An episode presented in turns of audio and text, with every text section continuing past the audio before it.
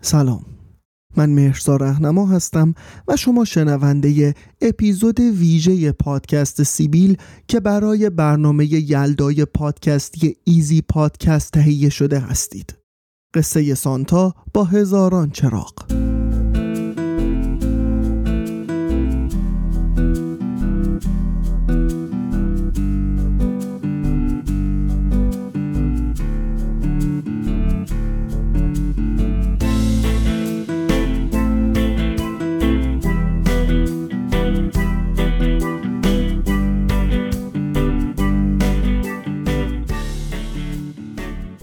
امروز بعد از دو هفته مرخصی برگشتم سر کار. این دو هفته مرخصی هم شاید بهتر باشه اسمشو بذارم دو هفته بستری.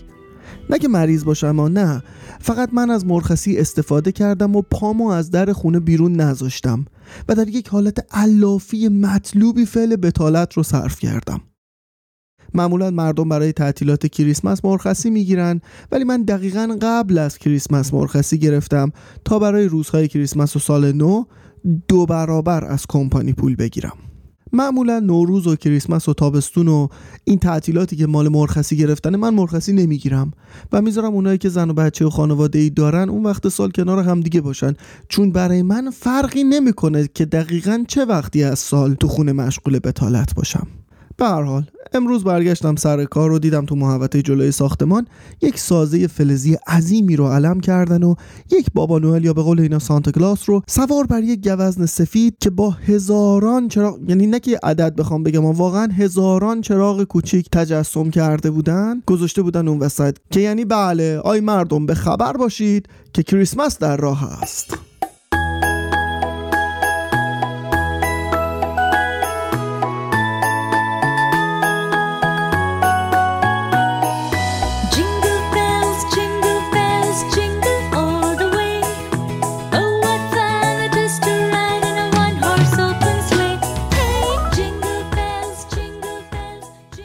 دو سال پیش بود که از یکی دو هفته قبل از شب یلدا ما تو تلویزیون افتادیم به تدارک برنامه ویژه یلدا. حالا اینو داشته باشید تا بگم.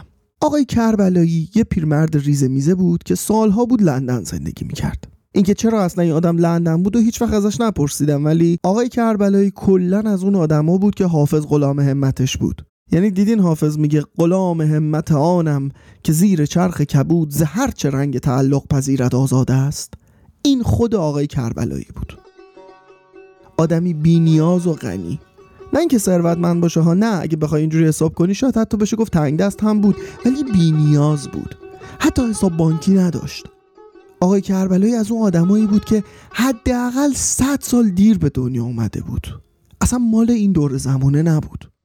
آقای کربلایی صدای بی‌نظیری هم داشت و شاگرد سید جواد زبیحی بود ولی به طور حرفه‌ای به هر دلیلی که نمی‌دونم دنبال کار خوانندگی نرفت که اگه می‌رفت شاید صداش نه تنها در گوش اهالی ایرانی ساکن لندن که در گوش همه ایرانیان تبدیل به خاطره مشترک می‌شد.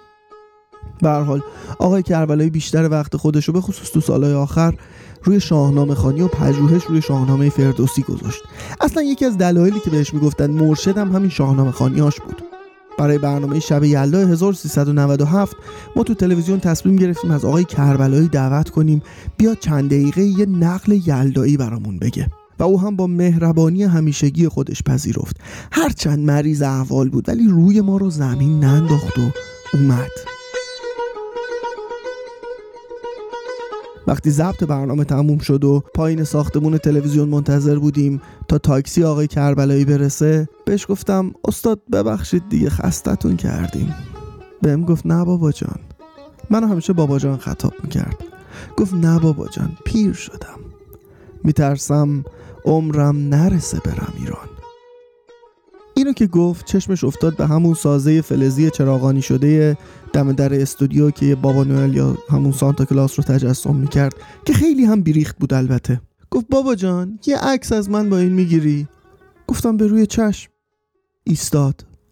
مثل یک کودک لبخند زد و چلیک. عکس رو گرفتم. و گفت برای نوم می‌خوام و انگار که خجالت می‌کشید که من ببینم با بابا نوئل یا سانتا کلاس به وجد اومده. یک هفته بعد از همون شب یلدای 97 مریضی آقای کربلایی اوت کرد و تا دو ماه بست بستری بود و دیگه هم از بیمارستان بیرون نیومد. و اون اجرا آخرین اجرای شاهنامه خانی اون شد. همون اجرایی که روی من و زمین ننداخت و نگفت که بابا جان من مریضم.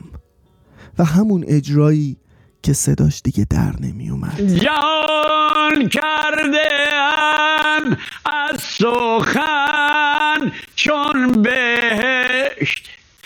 که این پیش تخم سخن کس نکشت.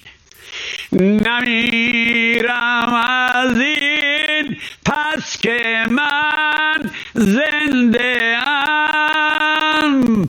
که تخم سخن را پرا کنده ام هر آن کس که دارد خوش و رای و دین پس از مرگ بر من کند آفرین. دوست دارم دوست دارم یک بار دیگر وطنم رو ببینم و شما عزیزانم رو در کنار بگیرم. یا حق.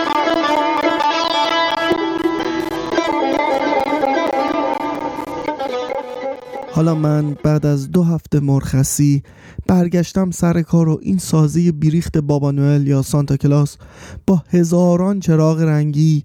هزاران نه که یه عدد بگم و واقعا هزاران چراغ رنگی داره برام دست تکون میده. و من صدای آقای کربلایی تو گوشم تکرار میشه که گفت بابا جان میترسم عمرم نرسه برم ایران. و حتی خودمم میترسم. میترسم که یلدا صبح نشه و میترسم که عمرم به خیلی چیزا نرسه. یه شب طولانی کنار اونایی که دوستشون داری و دوست دارن و تو خوشحالی. جای یه چند تا مسافر قدیمی پیش ما خالی.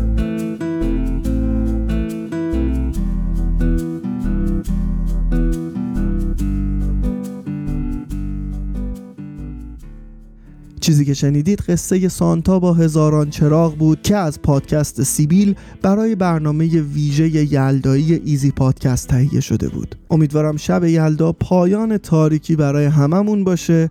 دم همگی گرم. یلداتون شاد.